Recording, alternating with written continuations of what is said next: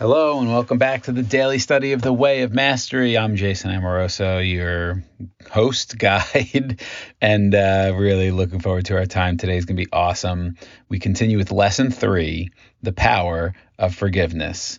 Section seven healing, exercise, uh, paragraphs, but all of these paragraphs are literally like a line one through seven. Here we go. Jeshua says, Turn your awareness from what you think is causing the disturbance and remember the first axiom I am the source of my experience. I am feeling disturbed. What is it in me that needs to be healed? Begin to breathe deeply and rhythmically. Let the body soften and relax and ask, What is it within this person's energy that is really causing my reaction. So it's not necessarily what's even happening or what they're doing or what they're saying. That's not what Jeshua says at all. He's saying, what is it within their energy that is causing my reaction? And I'll give an example in a minute, but let's keep going. You'll see it right away, he says. Oh, they're so critical. Criticism pushes my buttons. Then Ask yourself, when have I done that to another? Where have I been critical of others? And it might hit you right away. Well, I'm being critical of them because they're being critical of me. Or memories will come back, distasteful memories if you're judging them. Let them come back. Continue to breathe and relax. Look upon that energy of being critical. Honor it. Love it for it is a creation. It is your creations coming back to you that you might embrace them and transform them. Just stay with it. Look at it. Ah, being critical. Yes, I can sure be critical. I've been that way in the past. I know that energy very well. So this is such a important little paragraph here when memories come back in this process. And again, just like listening to this and being like, oh, this is a nice exercise, I'll get to it someday. It's nice, it's not going to help, it's not going to transform. Like, make the time for yourself to do this. Maybe it's after you listen to this, or maybe, well, yeah, I guess once I'm done reading it, pause the recording or stop the recording, or listen to it again and do the exercise. So when you're upset at anyone, remember the first axiom sit and breathe deeply and rhythmically. Let the body soften and relax and ask what's within this person's energy causing my reaction. And if memories come back and there's like tinge to them, like you feel the judgment in them, he says continue to breathe and relax, let them come up, Remember, always looking innocently because everything is neutral. It's us who gives it the the value or the judgment. And he says, look upon that energy being critical, the energy, and honor it and love it, for it's a creation. So energy is creation. Our thoughts and emotions are creative energy. And he says it's your creations coming back to you. So these memories that come up are coming back to you in order to be healed that you choose again, that you embrace the energy, the memory, and you transform it. He says, just stay with it. You don't have to judge it. You don't have to be like, ah, judge yourself for judging it. Why is that? I thought I healed that. Why is that coming back again? He says, just stay with it and look at it. And again, with this like neutral perspective, he says, ah, being critical. Yes, I can sure be critical. So we're not like, why am I critical? I should be like what I think Jesus was, like loving all the time. He's not saying that. He's just saying notice that energy. Oh, I can be critical. I've been that way in the past. I know that energy very well. So it's looking at it with neutrality, with innocence, maybe curiosity. And then in paragraph six, he says, Look upon a scene in your memory in which you have been the one being critical. Look upon it with deep honesty and sincerity and say to yourself, I forgive me for being critical. I forgive my judgment of myself. I choose to teach only love. So there's the projection. We're turning it inward and looking at how we are the one being critical. When someone who's critical triggers us, oh, where is that inside of me? With deep honesty and sincerity. I forgive me for being critical. I forgive me for being uncaring or cold or greedy or whatever it is. I forgive my judgment of myself I choose to teach only love. And we'll we'll hear later from Jeshua that teaching is just being, to demonstrate love through being love. That's what he means by teaching. It doesn't mean you're out on the corner with your soapbox talking about it to other people or making a course to teach people. It's like being love is teaching love. And in paragraph 7 Jeshua says, "Watch that image, meaning the memory that comes up." dissolve and disappear from your mind. Bring your awareness back to the present moment and that person that just pushed your button. Again, you do not need to say anything to them at all, although you might. But within yourself, forgive them for allowing the energy of being critical to temporarily make a home in their mind, and merely ask the Holy Spirit to replace your perception with the truth. Ask to see the innocent light within them. It's always an inside job inside of us. So I can use an example. And so my one of my my brother who's passed and we have a close enough relationship now, especially since he's passed, where um, I've asked for permission and he's given me permission to share this. Uh, and it's really about me, right? Like all of our judgments are about us. It's not the other person. But because we judge others so easily and we don't even realize it's about us, we're like, oh, if you know, if I'm talking about my brother and his cheapness, I'm worried that you might judge him for being cheap, but it's really me. So my brother was frugal, to say the least, when he was here. Um, my experience, my judgment was that he was cheap and that he wouldn't he would let other people spend their money and then he would like ride on their coattails um, he just wouldn't spend money. He would find ways to either get like always find a deal or not invest in himself and things that he wanted to do because it cost too much money or delay joy. Like let's say like he i'm just making up an example because i can't think of one on the spot. Like let's say he was like oh my god that car, let's just um, make one up. Like that BMW is beautiful. Like it's just a work of art. Like that would be so much fun to drive. But it's too much money, so I'm going to get the Honda Civic. And I drove that was my first car, Honda Civic, but it's so basic, right? And that's fine. There's room for all of it. And the issue is not like, oh, he didn't have the money. Like he had the money. He made good money. He just didn't want to spend it because it felt like he was losing something he was giving it away, but he didn't see that he was in in not spending it in these ways. And that doesn't mean you just spend it like without any regard. It was that it was it was from an energy of like lack. And I get it, and I have that in me, and that's why I would judge him so much. And I would be like, ah, it would make me so angry when I would experience and project like experience him as being cheap, especially like not like oh go out to a fancy dinner and spend $300 like not that but around like investing in himself. Or like oh i really want this but i'm just going to spend less to save my money for some unforeseen day. And you know part of his journey was he died at 45 in his 44th year he got cancer or was diagnosed with cancer and in his 45th year he died. So like and he died with a decent amount of money saved up like a, a lot of money to some people. So like what was he saving all that for? Like he delayed joy. He delayed like investing in himself for what? So when I would get triggered and judge him and sometimes like so hard, like really viscerally in my body, like I I'm applying this to me and I've done a lot of work around this. And there's still that and I would just go it's it like to the root it's this misunderstanding, this limiting belief of lack. It's like really focused on the external world that there's not enough. and that I need to save mine and I need to get mine and make sure I take care of me first.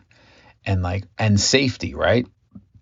I like the more money I've got saved up, the more secure. Like when is enough is enough. And and as from my very first job, where I was coming out of law school with like six figures of debt, and I worked for a sports team. So when you work for a sports team at the lowest level, you make nothing. And all my peers are making six figures coming out of law school, like coming out with so much debt and making nothing. And then as I've gradually over my career and I've gotten more experience and skill, I've earned more money. I have more value to offer. As I've made more money, there's still this part inside of me that's like, it's never enough. It's not, it doesn't drive my life, but I can see it in there.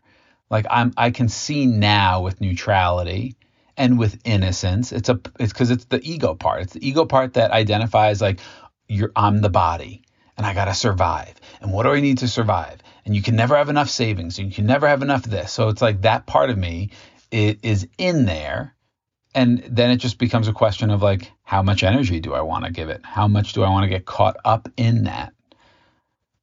And over the years, I've done a lot of healing work, meaning loving myself and seeing that and seeing how much pain buying into that line of energy, that belief around lack and limitation has caused me in the decisions that I've made, in my own self respect. And so healing is embracing that, as Jeshua was saying, like looking at that thought, that creative energy, and honoring it and loving it, for it is a creation. It's a creation coming back to me that I might embrace it and transform it. So all of our earthly experiences, we we I, I think it's it's in part a conditioning that we're taught. Like we have this idea we don't we don't come we don't we're not raised as a kid being like you're in school here this is earth school and you're here to learn and you learn through it being hard. You learn from it being uncomfortable. You learn through the challenges. You learn through the losses. You learn through like those uncomfortable feelings of not being good enough. Like that's part of it because in truth, you are whole, you are infinite, you are powerful. Now, when we're identifying with the small self ego separation belief, that doesn't even make any sense. It's like, nope, that's definitely not my experience here on earth. So if we grew up, if our kids grow up with this idea that we're so, and, and through meditation and spiritual practices and being in nature, like we connect to that truth, the simple truth that we are more than a body. And we can have experiences through revelation breathwork where we experience ourselves beyond a body, where we can experience our expansive spirit being. So that we're like, oh, I'm not just here to survive. I'm so much more. And I'm having this experience for however many years that I'm here to learn and to grow. And I'm not afraid of when I'm not here anymore. So imagine growing up with that and seeing all of our challenges from that lens. But we grow up in this world where it's so externally focused and we're taught to fear death, to survive. And companies have an, like, companies have a, a, not an agenda maybe consciously but like to keep us in lack to keep us believing these things there's a lot there is a lot of like agenda and benefit to lower consciousness to keep us believing this because we're that's the rat race. We're on this treadmill. And it's not the rat race of like the 9 to 5 and like work just to survive. It's the rat race of like being on that treadmill of always of thinking you're a body. Of being in survival mode all the time because you do things that are not aligned with your heart. It keeps you in that mode, always searching, always spending or not spending on things that trying to fill you up or keep you safe when we're always safe and we're here to expand and to create. And so the challenge, like, so, so we're taught, like, have like, we're trying to get more comfortable in life. Everything's around like comfort, comfort, safety, and security. Very first chakra, root chakra. And so we get messages that we need to like dedicate our whole life to being comfortable, safety, and secure. And if we don't have that, something's wrong and we're at risk and it can dominate people's entire experience. And I feel like that's a lot of the judgments that I had against my brother, which is really comes from my own fear and insecurity around not being secure and safe And so instead of always seeking comfort and to get out of discomfort, which so many of us do, Jeshua is inviting us to lean into the discomfort, to lean into the judgments, and to look at them and to love them as your creation, reminding you that nothing comes into your experience without your consent in a way. And that's okay. So not to be like, well, why would I create this? Like I'm judging myself for creating that or something's wrong with me. Like clearly if I'm experiencing like financial struggles, like I'm not doing it right. No, but that's what either we're taught or we believe. And we've all been there. I think well, not maybe we all haven't. I've been there where like you're I'm struggling financially and I'm making it that I'm not worthy, I'm not good enough. But it's not about that.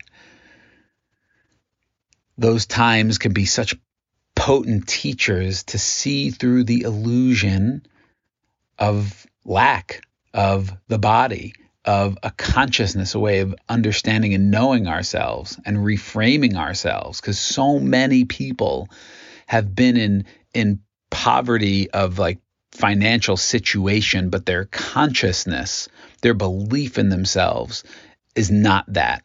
And those people have had incredible success stories where they've become millionaires and billionaires. And it's not about the money. It's about their their mindset their thinking their belief that cre- that that brought them from one physical place to another physical place. But it happens inside. It's an inside game. And then there's also millionaires and billionaires who have lack consciousness, who are so cheap, who think money is the source of their existence and worthiness and safety. So again, just to share the contrast, like either one is not true. But again, we're taught to just look at the surface, look at the people with money. Oh, look at people with money, they XYZ, or look at poor people, people without money, they're XYZ. And we make big generalizations. Each person's curriculum is different. So, anyways, there's a long. I, wow, this 17 minutes is our longest one yet. Um, uh, yeah. So to bring it back, do this healing exercise. Go back, listen to the instructions again. Hopefully, you have the book, and you can just look at this page and do the exercise for five minutes. See what comes up, and then with honesty and sincerity and love, you know, say say to yourself, "I forgive me for being critical. I forgive my judgments of myself. I choose to teach only love." And then feel the image, the memory, the judgment disappearing from your mind and coming back to this moment. And merely ask the Holy Spirit to replace your perception with the truth. Ask to see the innocent light within. So that's our opportunity. That's our homework for today. And again, just doing it like anything, doing it one time is not going to develop mastery or even competency. Like if you uh, know, play the piano for one day in like a beginner's lesson book, you can get through it. That doesn't mean you know how to play the piano or you're a master at it. This stuff is about mastery and it can take years. So don't judge yourself if you're like, oh, I'm not doing it every day. Do the best that you can. And in my experience, the more that I do it, the more that I see the difference. And then that actually inspires me and motivates me to keep going. It's like when you work out and like you work out and I know I'm going on. You work out maybe for a couple months or three months and you're like, nothing seems to be happening. And then all of a sudden, you might be like, oh, you look in your mirror one day, you're like, there's a little bit of a tricep muscle there. I didn't know that was happening. And then you're like, crap, I want to keep growing. I want to keep working out. Like I want to see how much bigger I can get that. And it inspires you to more. And that's the same in my experience, the same with spiritual practices. Like sometimes nothing seems to be happening. And but you just you're committed or I'm committed, so I just keep going because I have faith. And then at some point I'm like, oh, look at that. I didn't get triggered when that person did that. Normally that triggers me. Ooh, maybe this, maybe we're onto something here. Let's keep going and see, see how much we can go and grow. All right. I love you guys. uh, thanks for listening. If you get value from this, like, subscribe, share. Um, send me an email with your thoughts, comments, if you're even listening. Hello at revelationbreathwork.com. And a shout out to my man Steve in California who reached out uh, one of the few people who's been like, hey, man, I, I am listening and I'm enjoying this very much. So, Steve, shout out to you. Really just acknowledge you. You're on your healing journey. Uh, your email inspired me. And uh, and shout out to everyone else. There's been a few, you know, people who haven't emailed me but have said, "Hey, I'm listening to your podcast and it's making a difference." So uh, that's an honor and a joy. And I love you guys, and we'll see you next time.